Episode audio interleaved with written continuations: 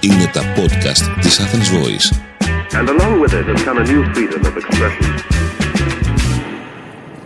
Η Νεφέλη Μέγ πιάνει από αυτοφόρο την επικαιρότητα και τη σχολιάσει σε πρώτο και τελευταίο βαθμό. Καλησπέρα παιδικοί μου φίλοι και καλώς ήρθατε σε ένα ακόμα επεισόδιο Booklet ενενήντα εννιά, το podcast που ευελπιστεί να σας αλλάξει τα φώτα και να σας τα κάνει μοβ, να γίνει φωνή όλων εκείνων που δεν έχουν το ψυχικό σθένος να πούνε «Μα τι μπουρδα ακούσαμε και σήμερα, Θεέ μου». Μερικές φορές, να πω την αλήθεια, ούτε και εγώ έχω το ψυχικό σθένος να ασχοληθώ, αλλά έχω ξαναπεί ότι δεν μου δίνει μεγαλύτερη ικανοποίηση τίποτα άλλο στον κόσμο από το δημόσιο χώσιμο, το μεταφορικό, να μην παρεξηγηθώ. Αν βέβαια εσείς θέλετε να προβείτε σε κυριολεκτικό χώσιμο δημόσια, ε, κανένα θέμα. Εγώ θα σας πω συγχαρητήρια που δεν φοβάστε πρώτα τα μικρόβια, και δεύτερον που είστε τόσο καυλωμένοι που δεν σας νοιάζει και λέτε «Εγώ το θέλω εδώ και τώρα, σου λέω, δεν μπορώ να περιμένω, πια φέρτο». Που και πάλι συγχαρητήρια για το Shake Drives, έτσι. Λοιπόν, κλείνει παρένθεση. Θέλω να σας πω ότι αν αγαπάτε αυτήν την εκπομπή, ώστε να αγαπάμε κι εμείς, να της βάλετε πέντε αστεράκια στο Spotify. Ε, μας κάνετε πάρα πολύ χαρούμενους και εμένα και τον ε, Γιάννη πίσω από τα Dex και την Athens Voice που μας κρατάτε ψηλά στα charts, που μα, το, το μοιράζεστε, που το μας ταγκάρετε, που το αγαπάτε, που, που, που, που, που, όλα αυτά τα που. Ε, σας ευχαριστούμε. Λοιπόν, κλείνει παρένθεση. Η δεύτερη, αγγείλει παρένθεση. Πού τα θυμάμαι αυτά από τα μαθηματικά, ρε φίλε. Λοιπόν, θέλω να προτείνω στους φαν της κωμωδίας μία ολοκένουρια του κουτιού παράσταση που ανέβηκε το Σαββατοκύριακο και σίγουρα θα τη βρείτε online στο YouTube, και δεν είναι άλλη από το συνέδριο του ΣΥΡΙΖΑ, κυρίες και κύριοι, στο οποίο ακούστηκε ευθεία έκκληση από το σύντροφο Μανιώ προς το στρατό να μας απαλλάξει από την κυβέρνηση Ιμπραήμ Μητσοτάκη. Ναι, θέλω χούντα, φέρτη να σου λέω. Θέλω, τι θέλω, τι θέλω, Σπαρταράι. Στρατός να καταλάβει την εξουσία. Ορισμός της δημοκρατίας. Ορισμός της. Δεν είναι αυτό δημοκρατία. Γουστάρω που επιτέλους δεν υπάρχει καμία δικαιολογία για όσους παριστάνουν ότι δεν βλέπουν την αλήθεια, η οποία είναι ότι η δημοκρατία δεν είναι μάλλον το αγαπημένο πολίτευμα του ΣΥΡΙΖΑ. Αλλά αυτό το κόμμα θέλουμε, όπως ακούστηκε στο συνέδριο του ΣΥΡΙΖΑ, και αυτό το κόμμα σας αξίζει, συντρόφια. Ποια είμαι εγώ να σας πω να μην έχετε αυτές τις, τις ε, απαρχαιωμένες αντιλήψεις, τέλος πάντων. Και εδώ σταματάω, γιατί ξέρετε τις απόψεις μου και ούτως ή άλλως σήμερα θέλω να αναφερθώ σε κάτι πιο κοινωνικό και να περάσω στο hot θέμα του ε, podcast τούτου. Uh, στο οποίο ε, φευγαλέ είχα αναφερθεί στο Instagram σε ένα story και αναφέρομαι στο περιστατικό Πολλά και Αραμπατζή στη Βουλή. Καταρχάς να πούμε δύο λεξούλες τι συνέβη για εσάς που θέλετε να έχετε σώα στα φρένας και δεν παρακολουθείτε το reality που λέγεται Βουλή των Ελλήνων, και καλά κάνετε. Να πούμε λοιπόν ότι πριν από μερικές ημέρες υπήρξε συζήτηση στη Βουλή για την άρση της ασυλίας του συντρόφου Παύλου Πολάκη, προκειμένου να υπάρξει δίωξη και να γίνει δίκη για συκοφαντική δυσφήμιση. Μπορεί να έχετε τώρα κάποιες άγνωστες λέξεις σχετικά με το τι είναι ασυλία, τι είναι συκοφαντία κτλ. Θα πω με δύο λόγια, έτσι, για εκπαιδευτικούς σκοπούς, ξέρω στον μπούστο σας, αλλά από τα εκατομμύρια που δεν ακούτε αυτό το podcast, υπάρχουν δύο-τρεις άνθρωποι που ξέρω ότι μπορούν να το βρουν ελάχιστο ενδιαφέρον. Λοιπόν. Όσο διαρκεί η βουλευτική περίοδος, ο βουλευτής δεν διώκεται, ούτε συλλαμβάνεται, ούτε φυλακίζεται, ούτε με άλλο τρόπο περιορίζεται χωρίς άδεια της Βουλής. Το ακαταδίωκτο, έτσι όπως το λέμε εμείς, εντεκεγκόρι, καταλαμβάνει όλα τα εγκλήματα, δηλαδή κακουργήματα και πλημελήματα, πτέσματα δεν υπάρχουν και ότι έχουν γίνει πλέον διοικητικές παρα... παραβάσεις. Ο βουλευτής λοιπόν δεν μπορεί να διωχθεί παρά μόνο εάν δοθεί άδεια της Βουλής και ξέρεις προβλέπεται για ταυτόφορα κακουργήματα, εφόσον δηλαδή το έγκλημα βγάζει μάτρη, παιδί μου, το έχεις κάνει. Ε, π.χ. συλλαμβάνεται ένας βουλευτής όταν σκότωσε κάποιον. Σε αυτή την περίπτωση δεν χρειαζόμαστε την άδεια της Βουλής. Παραπάνω πληροφορίες θα βρείτε στη σειρά Crash Explain που κάνω στο YouTube. Μικρό διάλειμμα για φημίσεις που λέμε. Ε, και συκοφαντική δυσφήμιση. Έχω πει σε άλλο επεισόδιο τι είναι, αλλά στο επαναλάβω τους άλλους. Τζάμπα είναι, το σάλιο που ξέρετε. Το λοιπόν είναι όταν κάποιος βγαίνει και λέει ένα ψέμα για κάποιον άλλον, ξέρει ότι είναι ψέμα και αυτό το ψέμα επηρεάζει τον ε, δέκτη αυτού που λέει πολύ αρνητικά. Π.χ. βγαίνω εγώ και λέω, ο περατέρ εδώ στα Dex, Τόμιτς, κλέβει από το ταμείο της Athens Voice. Νομίζω έχω πει ακριβώς το για παράδειγμα, έτσι. Λοιπόν, εδώ, εδώ ε, εγώ λέω ένα ψέμα, το οποίο ξέρω ότι είναι ψέμα, και έχει επιπτώσεις στην επαγγελματική πορεία του οπερατέρ, διότι μπορεί να τον απολύσουν. Επιστρέφουμε τώρα στον Παύλο τον Πολάκη, του οποίου κατά δίκες, σε πρώτο βαθμό δικαστικά, είναι τόσες πολλές που πραγματικά μου κάνει εντύπωση πως αυτός ο άνθρωπος έχει ακόμα μούτρα να εμφανίζεται στο πολιτικό στίβο. Να μου πεις, στον μπέκο του αυτός ο άνθρωπος δεν έχει κανέναν ηθικό φραγμό, γιατί να τον έχει άλλωστε. Υπάρχουν επιπτώσεις σε αυτά που λέει, όχι. Κατά τη διάρκεια λοιπόν της συζήτησης στη Βουλή για την άρση της ασυλίας του, έπειτα από τη μήνυση που του έκανε η Αραμπατζή, βουλευτής της Νέας Δημοκρατίας, Ε, υπόθηκε από τον Πολάκη ότι εάν άρουν την ασυλία του θα ξεφτυλίσει στο δικαστήριο την Αραμπατζή και θα την πάει αίμα. Καταρχάς, τι στο διάκονο σημαίνει θα σε πάω αίμα?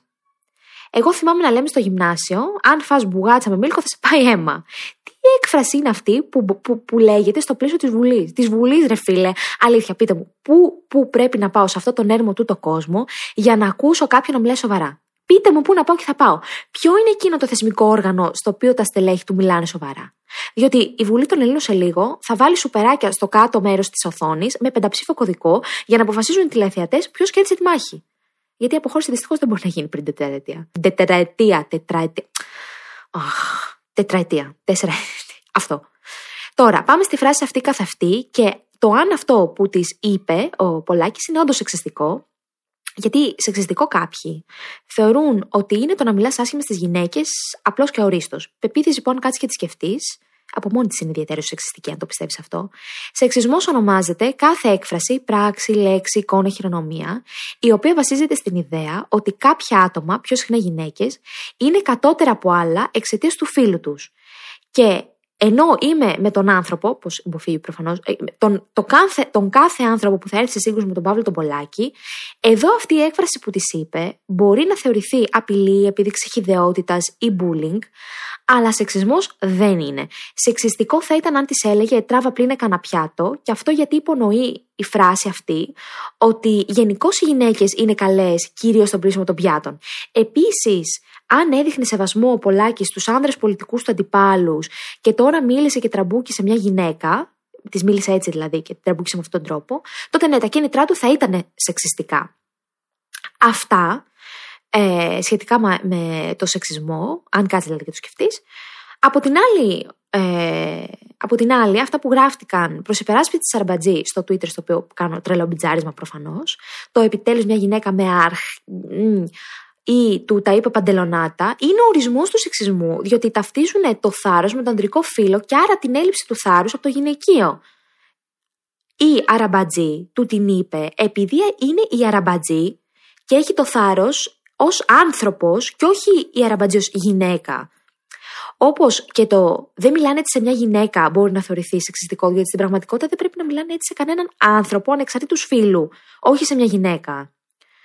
Αυτή είναι η δικιά μου άποψη βέβαια. Μπορείτε, στείλτε μου να μου πείτε εσείς πώς το είδατε το σκηνικό, πώς το παρακολουθήσατε. Ε, και να πω σε αυτό το σημείο ότι μερικές φορές γελάω και ήταν αυτό που είπα και στο story, που δεν βγήκε καμιά φεμινιστική σελίδα να πει «μάμα, μάμα μου, μου». Γιατί, ε, τώρα μεταξύ μας, σοβαρά, σοβαρά, σοβαρά. Αν, ας σκεφτείτε, αν είχε βγει αυτό και το είχε πει ο Άδωνης ή κάποιος άλλος πολύ δεξιός πολιτικός, ακραίος δεξιός, σε μία βουλευτή του ΣΥΡΙΖΑ ή κάποια που φέρνει στο αριστερό σπέκτρουμ, whatever, ε, τι θα γινόταν στο Twitter? Σφαγή. Θα ήταν trending ε, topic για μια εβδομάδα, για το σεξιστικό λόγο, συσσαγωγικά, γιατί αν κάτσεις και το αναλύσεις, ε, ήταν χυδαίο αλλά όχι σεξιστικό. Και όλες αυτές οι φεμινιστικές σελίδες θα το χιλιοέπαιζαν και θα έγραφαν post για το σεξισμό και το μισογενισμό κλπ. Χωρίς να σκεφτούν αν όντως αυτή η φράση είναι σεξιστική, γιατί απλά θα την έλεγε ένας δεξιός πολιτικός. Και εμένα είναι αυτό που μου τη δίνει, ρε φίλε, αυτός ο επιλεκτικός φεμινισμός, τον οποίο θεωρώ υποκρισία, γιατί τι είναι να δίνει άλοθη στον αριστερό μισογενισμό, γιατί ο αριστερός μισογενισμός είναι καλός και επαναστατικός. Ε, δεν πάει έτσι όμως κάθε επικραμμένος πονηρός να, εργο... να εργαλειοποιεί το σεξισμό, διότι είναι μια πάρα πολύ σοβαρή υπόθεση για να την χρησιμοποιήσουμε που μας κατεβαίνει. Αυτό το ραντ, το, το μικρό ντί στο δικό μου. Επαναστατικό όμως είναι αυτό που είπε το Υπουργείο Παιδείας στα παιδιά που βγήκανε πρώτα και τρίτα το δύο χιλιάδες δεκαεννιά και το δύο χιλιάδες είκοσι στον Παγκόσμιο Διαγωνισμό Ρομποτικής, στον οποίο συμμετείχαν διακόσιες χώρες στον κόσμο. Τα παιδιά αυτά, οι έφηβοι, οι μελλοντικοί επιστήμονες, έτσι, αυτοί είναι οι μελλοντικοί επιστήμονες. Να πούμε και να πούμε ότι αυτό που κατασκεύασαν τα λαμπρά αυτά παιδιά ήταν ένα α, απίστευτο ρομπότ για ιατρική χρήση, το, το οποίο το ονόμασαν Πανάκια, το οποίο μπορεί να διεξάγει εξετάσεις σε ανθρώπους που βρίσκονται απομακρυσμένα από νοσοκομεία, αλλά και να βαράει συναγερμό στο θεράποντα γιατρό αν συμβεί κάτι σε κάποιον παππού γιαγιά που το έχει. Τι θέλουν λοιπόν αυτά τα παιδιά, τα οποία βραβεύτηκαν παγκοσμίως για την εφευρετικότητά τους και αναγνωρίστηκαν από την παγκοσμία ιατρική κοινότητα? Θέλουν να κάνουν χρήση του ελληνικού νόμου που λέει ότι για τα παιδιά που διακρίθηκαν στη ρομποτική μπορούν να εισαχθούν χωρίς εξετάσεις στις ε, σχολές της πληροφορικής. Επειδή όμως τα περισσότερα εξ αυτών θέλουν να μπουν στα πολυτεχνία, διότι η μηχανική είναι επιστήμη αυτή στην οποία έχουν εντρυφήσει, ζήτησαν από το Υπουργείο Παιδείας να γίνει μια τροπολογία για να μπορούν να μπαίνουν και στα πολυτεχνία. Τροπολογία του νόμου, κάτι πολύ απλό, έτσι. Δυστυχώς, δυστυχώς πήραν τα τρία του Υπουργείου και τους είπανε όχι, διότι δεν χάθηκε να είχαν έναν αυθαίρετο στον αγιαλό ή να είχαν τραπεζοκαθίσματα σε δημόσιο χώρο. Εκεί να τους περάσουν όσες τροπολογίες θέλουν. Αλλά τώρα τροπολογία για να περάσουν στο Πολυτεχνείο. Θέλετε να καταστρέψουν αυτά τα παιδιά, τα λαμπρά, τα, τα λαμπρά μυαλά. Αυτά τα παιδιά. Γελάω, ρε φίλε. Αυτά τα παιδιά τα ζητούν από τα καλύτερα πανεπιστήμια διεθνώς. Δύο εξ αυτών θα πάρουν υποτροφία από το Χάρβαρντ, έχουν αφιερώσει τη ζωή τους στην επιστήμη. Τα καλύτερα πολυτεχνία από Γερμανία και Ολλανδία τους προσφέρουν υποτροφίες και εμείς εδώ δεν τους δίνουμε ευκαιρία να φοιτήσουν στα ελληνικά πανεπιστήμια. Υποθέτω μάλλον για να μην νιώσουν κομπλεξικά οι καθηγητές τους, γιατί θα μπουν κάποιοι που όντως έχουν όρεξη για δουλειά, που γουστάρουν όντως την επιστήμη και. Πού να, πού να τους βάλουμε? Είναι τώρα αυτή για ελληνικό πολυτεχνείο, όπου ο μότιμος καθηγητής είναι ένας κύριος που ανεβάζει φωτογραφίες του Αζόφ και δίπλα ένα πίθηκο. Καλύτερα λοιπόν που δεν τους δέχονται, εγώ θα πω, να πάνε αλλού, να πάνε αυτά τα λαμπρά μυαλά στο εξωτερικό, γιατί εμείς εδώ πέρα τα γράφουμε στο μπέκο μας. Και τώρα που είπα εξωτερικό, τι στο μπούσο σημαίνει στη Σαγκάη? Τι οργουελικές σκηνές απίστευτης δυστοπίας είναι αυτές που βλέπουμε? Τι ακριβώς συμβαίνει στην Κίνα, φίλες και φίλοι? Ταν, ταν, ταν. Τι πίνουν και δεν μας δίνουνε? Τώρα, όντως, σοβαρά, θεωρίες υπάρχουν ε, ότι οι Κινέζοι έχουν βρει κάποιο μεταδοτικό στέλεχος της κορώνας και δεν μας το λένε. Και κανείς δεν το επιβεβαιώνει ή διαψεύδει τις φήμες. Αυτό είναι το ανησυχητικό. Ούτε ο Παγκόσμιος Οργανισμός Υγείας, ούτε διεθνείς εμπειρογνώμονες, ούτε οι αρχές υγείας της Κίνας. Υπάρχει και βέβαια μια φήμη, και σαν φήμη τη μεταφέρω, έτσι. Πολύ σουσού, ότι αυτό που κάνει η Κίνα τώρα γίνεται ώστε να τρανταχθεί η παγκόσμια οικονομία με σκοπό να βοηθηθεί η Ρωσία, γιατί ο δυτικός κόσμος δεν θα αντέξει άλλο να εφαρμόσει τις κυρώσεις που αυξάνουν τις τιμές στα πάντα. Αυτό βέβαια είναι μια φήμη, όπως φήμη είναι και ότι ο Πάπας της Ρώμης έχει σκάψει τούνελ για να πηγαίνει απευθείας στα Ιεροσόλυμα. Θα μου πεις βέβαια γιατί να μην πάρει ιδιωτικό τζετ να πάει απευθείας. Θα πω εγώ, μπορεί να είναι οικολόγος και να θέλει να μειώσει το αποτύπωμα άνθρακα στο περιβάλλον. Ξέρω, λέω. Ό,τι και να είναι, αυτή η πολιτική της Κίνας είναι το λιγότερο διέξοδη, γιατί ακόμα και αν καταστήλουν το μικρό κύμα που βλέπουμε αυτή την περίοδο στην περιοχή της Σαγκάης και σε μερικές άλλες περιοχές της χώρας, η κορώνα θα επανέλθει. Οπότε, τε φάση Κίνα. Να πούμε ότι ένα από τα μεγαλύτερα πληθωριστικά σοκ που έπληξαν την παγκόσμια οικονομία στις πρώτες ημέρες της πανδημίας ήταν η διακοπή της εφοδιαστικής αλυσίδας που προκλήθηκε από καθυστερήσεις στα λιμάνια γενικά. Και η Σαγκάη είναι το μεγαλύτερο λιμάνι στον κόσμο, αν και τα τρεματικά της. Ε, λειτουργούν σε μια φούσκα, διότι δεν ξέρω, το ξέρετε, το προσωπικό εκεί πέρα που δουλεύει δεν έχει καμία επαφή με τον έξω κόσμο. Υπάρχουν ωστόσο προβλήματα με τα logistics σε όλη την περιοχή και έτσι τα πλοία έχουν αρχίσει να κάνουν ουρά, περιμένοντας να φορτώσουν ή να ξεφορτώσουν, όπως συνέβη και στις πρώτες φάσεις της πανδημίας. Και τα εργοστάσια σε όλη την Ασία περιμένουν για εξαρτήματα που θα έρθουν. Και με τη σειρά τους η Ευρώπη και η ΗΠΑ θα νιώσουν τις συνέπειες αυτές ε, σε μια χρονική καθυστέρηση ορισμένων εβδομάδων ή μηνών, με ένα πληθωριστικό σοκ, το οποίο θα πάθουν σε μια στιγμή βέβαια που και οι δυτικές οικονομίες δεν είναι ότι είναι ξεκούραστες, έτσι. Ήδη έχουν να αντιμετωπίσουν πάρα πολλά ε, από το άλμα των τιμών που κάνανε τα εμπορεύματα λόγω του πολέμου στην Ουκρανία, έως και τις διαταραχές της αγοράς εργασίας μετά την πανδημία. Δηλαδή δεν είναι ότι είμαστε καλά, εντάξει, φέρτε και άλλες συνέπειες, μπορούμε, we can handle this, έχω τα μπράτσα να το κάνω. Όλα πάνε αλυσίδα. Κάποιος κακεντρεχής βέβαια θα έλεγε, όχι εγώ, για τον αυταρχισμό της Κίνας και θα τον συνέδε με τον κομμουνισμό, ε, αλλά προφανώς όχι εγώ. Εγώ θα πω πως αυτό είναι λάθος μεγάλο να συνδέει τον κομμουνισμό της Κίνας με τον αυταρχισμό της. Είμαστε τα καλά μας. Εδώ και κάτι δεκαετίες δεν έχει σχέση με τον κομμουνισμό το καθεστώς της Κίνας. Θα μου πεις, ο κακεντρεχής αυτός άνθρωπος, άρα είχε σχέση κάποια, κάποια στιγμή. Ποια στιγμή? Τότε που ο Μάο εξόντανε δεκάδες εκατομμύρια Κινέζων προκειμένου να επιβάλλει την παρανοϊκή πολιτική του. Τότε ναι, είχαν κομμουνισμό.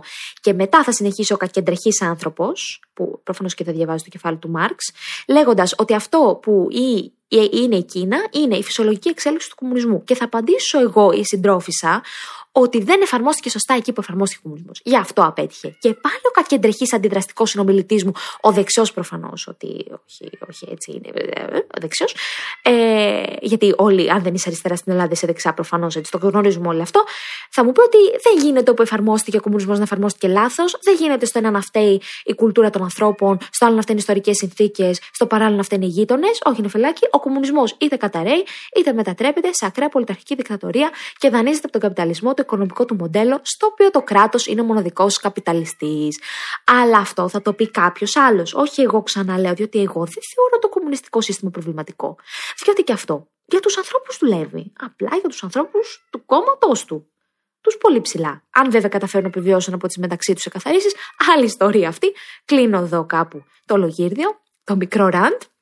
Και πού πάω, φίλες και φίλοι, πού πάω, φίλες και φίλοι. Στην πολυαγαπημένη στήλη του εδώ του podcast, στη στήλη που έχει αγαπηθεί, που τη ζητάτε, που τη μοιράζεστε και μας ταγκάρετε και μας κάνετε να κατουριόμαστε από τη χαρά μας. Δηλαδή, κάθε φορά που κάποιος ανεβάζει ή μου, κάθε φορά που μου στέλνετε, παιδιά, πόσο πολύ αγαπάτε podcast, να ξέρετε, ε, οργασμός. Οργασμό. Α, καλύτερο και από οργασμό, αυτό μπορώ να πω. Λοιπόν, περνάμε στον αντρικό τον εγκέφαλο που σήμερα στη στήλη κάνει τρελό κάμεο. Ή καμέο, ο γυναικείος. Διότι πολλοί αρένες ε, μου ζητήσανε, παραπονέθηκαν ότι δεν λέω τίποτα για εμάς τα κορίτσια. Και εγώ, σαν καλός Ανδρέας Παπανδρέου του Spotify, δεν μπορούσα να πω όχι. Λοιπόν, τι κατάρα έχει πέσει παιδική μου φίλη, σίγουρα στο γυναικείο φίλο, και δεν κάνουμε σεξ.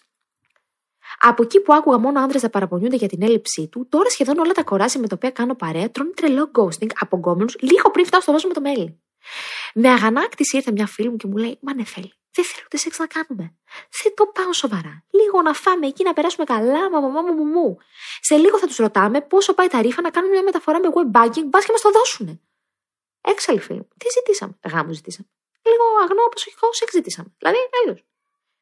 Άλλοι, σοβαρά, τι έχετε πάθει εσείς οι άνδρες και δεν το κάνετε πια σε αυτή την πόλη, αλλά και στις υπόλοιπες? Ε, είστε κολλημένοι μπαλά. Ή με φανταστικές ε, κοπέλες που ζουν μακριά στην εξωτική Κυβερνούπολη, έχουν ασημένια μαλλιά, σμαραγδί μάτια και κάνουν κόλπα, ζόρκα με χειροπέδες και μαστίγια special request. Α? Μου έρχονται, μου έρχονται κάποιοι λόγοι στο μυαλό τι μπορεί να συμβαίνει. Ε, σχετικά απλή, για μια φίλη όσο περισσαναμένα απλή, εδώ κάπου μου μουτζώνεται. Ναι. Ε, δύο θεωρώ είναι οι λόγοι που σημαίνει αυτό. Αν συμφωνείτε να μου στείλετε μια πράσινη καρδιά στο Instagram. Λοιπόν, δεν κάνετε σεξ είτε γιατί δεν μπορείτε άλλο. Γιατί σας σκότωσε τη λίμπιντο υπερπροσφορά, πήξατε στο σεξ, στο σεξ, ρε παιδί μου, ξενερώσατε από την ποσότητα. Ανοίγεις το λάπτοπ και βλέπεις τη μάρα τη γειτόνισσα με τα τρία μπρετσωμένα αγόρια του διαχειριστή, χίλια τριακόσια σαράντα έξι κλικ στο YouPorn. Ή ανοίγεις το TikTok, το ίδιο πράγμα. Να μου πεις. Διαλέγεις και παίρνεις. Πού να τρέχεις τώρα, αφού μπορείς να μπεις στο διαδίκτυο, στο, στο Ιντερνετ και να φασωθείς φανταστικά με μια φανταστική γκόμενα, και γιατί να τρέχεις να ξυρίζεσαι, να ρωματίζεσαι, να ξοδεύεσαι, να χώνεσαι και να χαλιέσαι το κάτω-κάτω. Δεν είστε όλοι έτσι, βέβαια, εντάξει, μην υπερβάλλουμε. Μερικοί το κάνετε. Ε, αυτοί που το κάνετε ανήκετε συνήθως στην κατηγορία αχόρταγος. Γουστάρετε πολλές γκόμενες γιατί μία ίσον καμία. Μ. Οι γκόμενες δεν είναι άτομα, είναι παράσημα. Είναι αύξητο αριθμός. Είναι το αυριανό θέμα συζήτησης και βαθμολόγησης, γιατί ξέρουμε ότι μας βαθμολογείται σαν πιάτα στο Masterchef, με τα φιλαράκια στον καφέ. Πρώτος λόγος αυτός. Δεύτερος, γιατί δεν μπορείτε να καταλάβετε. Παλιά τα πράγματα ξεκάθαρα. Οι ρόλοι επίσης. Τα αγόρια ήταν ο Παπαμιχαήλ και τα κορίτσια Βουγιουκλάκι. Τα αγόρια φορούσαν γαλάζια σοβρακάκια και τα κορίτσια ροζ βρακάκια. Τα αγόρια στο πάρτι μετά από δύο κουαντρό έλεγαν: Θέλεις να χορέψουμε? Και τα κορίτσια έλεγαν: Ναι, αμέ. Μετά τα αγόρια έλεγαν: Θέλεις να με παντρευτείς? Και τα κορίτσια έλεγαν: Ναι, αμέ. Στη συνέχεια δεν ξαναμιλούσαν. Τώρα γίναμε κουβάρι. Όλα επιτρέπονται, όλα παίζουν. Ελευθερία. Εγώ είμαι πολύ υπέρ. Επιτέλους. Ωραίο πράγμα. Θα μου πείτε, βέβαια, ναι, αμέ. Και φοβιστικό όμως. Θέλει αρετή και τόλμη ελευθερία. Θέλει κοχώνες να χαράζεις τη διαδρομή μόνο σου. Και τα δικά σας τα κοχώνες είναι ανύπαρκτα. Οι γυναίκες, φίλες και φίλοι, έχουν γνώμη για όλα. Έχουν καριέρα, έχουν φράγκα, έχουν μεταπτυχιακά. Άρα και απαιτήσεις. Και μπράβο τους, μπράβο μας. Σας τρομάζει. Σας κάνει να νιώθετε απελπιστικά λίγοι. Σας θυμίζει τη μάνα σας. Γι' αυτό κι εσείς τις εκδικήστε. Δεν τις πλησιάζετε καν στα μπαρ. Δεν στέλνετε στο Insta. Ή στέλνετε και μετά πατάτε τρελό ghosting. Ούτε καν σεξ, ρε φίλε. Ούτε καν σεξ. Που λες, OK, τι θέλω για σεξ? Ούτε καν γι' αυτό. Τόσο πολύ τρομάζεται. Δεν καταλαβαίνω. Αλλά και γυναίκη από την άλλη, γιατί είπα ότι θα αναφερθώ ως καλός Ανδρέας Παπανδρέου. Είπα, είμαστε ελεύθερες. Έχουμε δακτορικά, έχουμε δουλειά, έχουμε φράγκα, έχουμε το μαξάκι μας και φυσικά και τις απαιτήσεις μας. Μόνο που απαιτήσεις αυτές είναι γεμάτες αντιφάσεις, σαν τον καπιταλισμό. οκ, okay, το καταλαβαίνω. Θέλουμε το παιδί να είναι ωραίο, αλλά όχι πολύ ωραίο, γιατί μάλλον θα είναι γκέι, πλούσιο, δεκτή και γόνι γνωστών εφοπλιστικών οικογενειών, να έχει συνδρομή στο γυμναστήριο, αλλά να φεύγει κάποια στιγμή, να μην τη βγάζει μόνο κάτω από την μπάρα, να του κόβει και λίγο, αλλά όχι πολύ, γιατί μετά θα καταλάβει ότι παίζει κάτι και με το φίλο του το Θάνο, να μην ανήκει στη θύρα δεκατρία, αλλά ούτε και στους γιατρούς χωρίς σύνορα Ουγκάντας, να θυμάται τα γενέθλιά μας, αλλά τα ξεχνάει τα λάθη μας, να αγαπάει τη μαμά μας, αλλά όχι τη βλαμμένη τη δική του. Να είναι πολύ ευαίσθητος, αλλά και πολύ σκληρός και να, να, να, να, να. Αν συμφωνείτε, κορασίδες που ακούτε το podcast και που ανήκετε σε αυτή την κατηγορία του δεν μπορώ να αποφασίσω ε, τι, τι θέλω, ε, και εγώ εκεί ανήκω, μην νομίζετε, και εγώ το μυαλό στα κάγκελα. Να μου στείλετε μια ροζ καρδιά στο Instagram, αν συμφωνείτε. Και μ, τελειώσαμε, ελπίζω να τελειώσαμε όλοι μαζί. Σας φιλώ, φιλώ στα δόντια και σας περιμένω την επόμενη εβδομάδα. Τα έχουμε πει, το podcast βγαίνει κάθε Τρίτη ε, απόγευμα. Φιλιά πολλά. Ήταν ένα podcast από την Athens Voice. Μπορείτε να ακούσετε τα podcast της Athens Voice στο athensvoice τελεία gr και στο Spotify, στο Apple Podcast και το Google Play Music.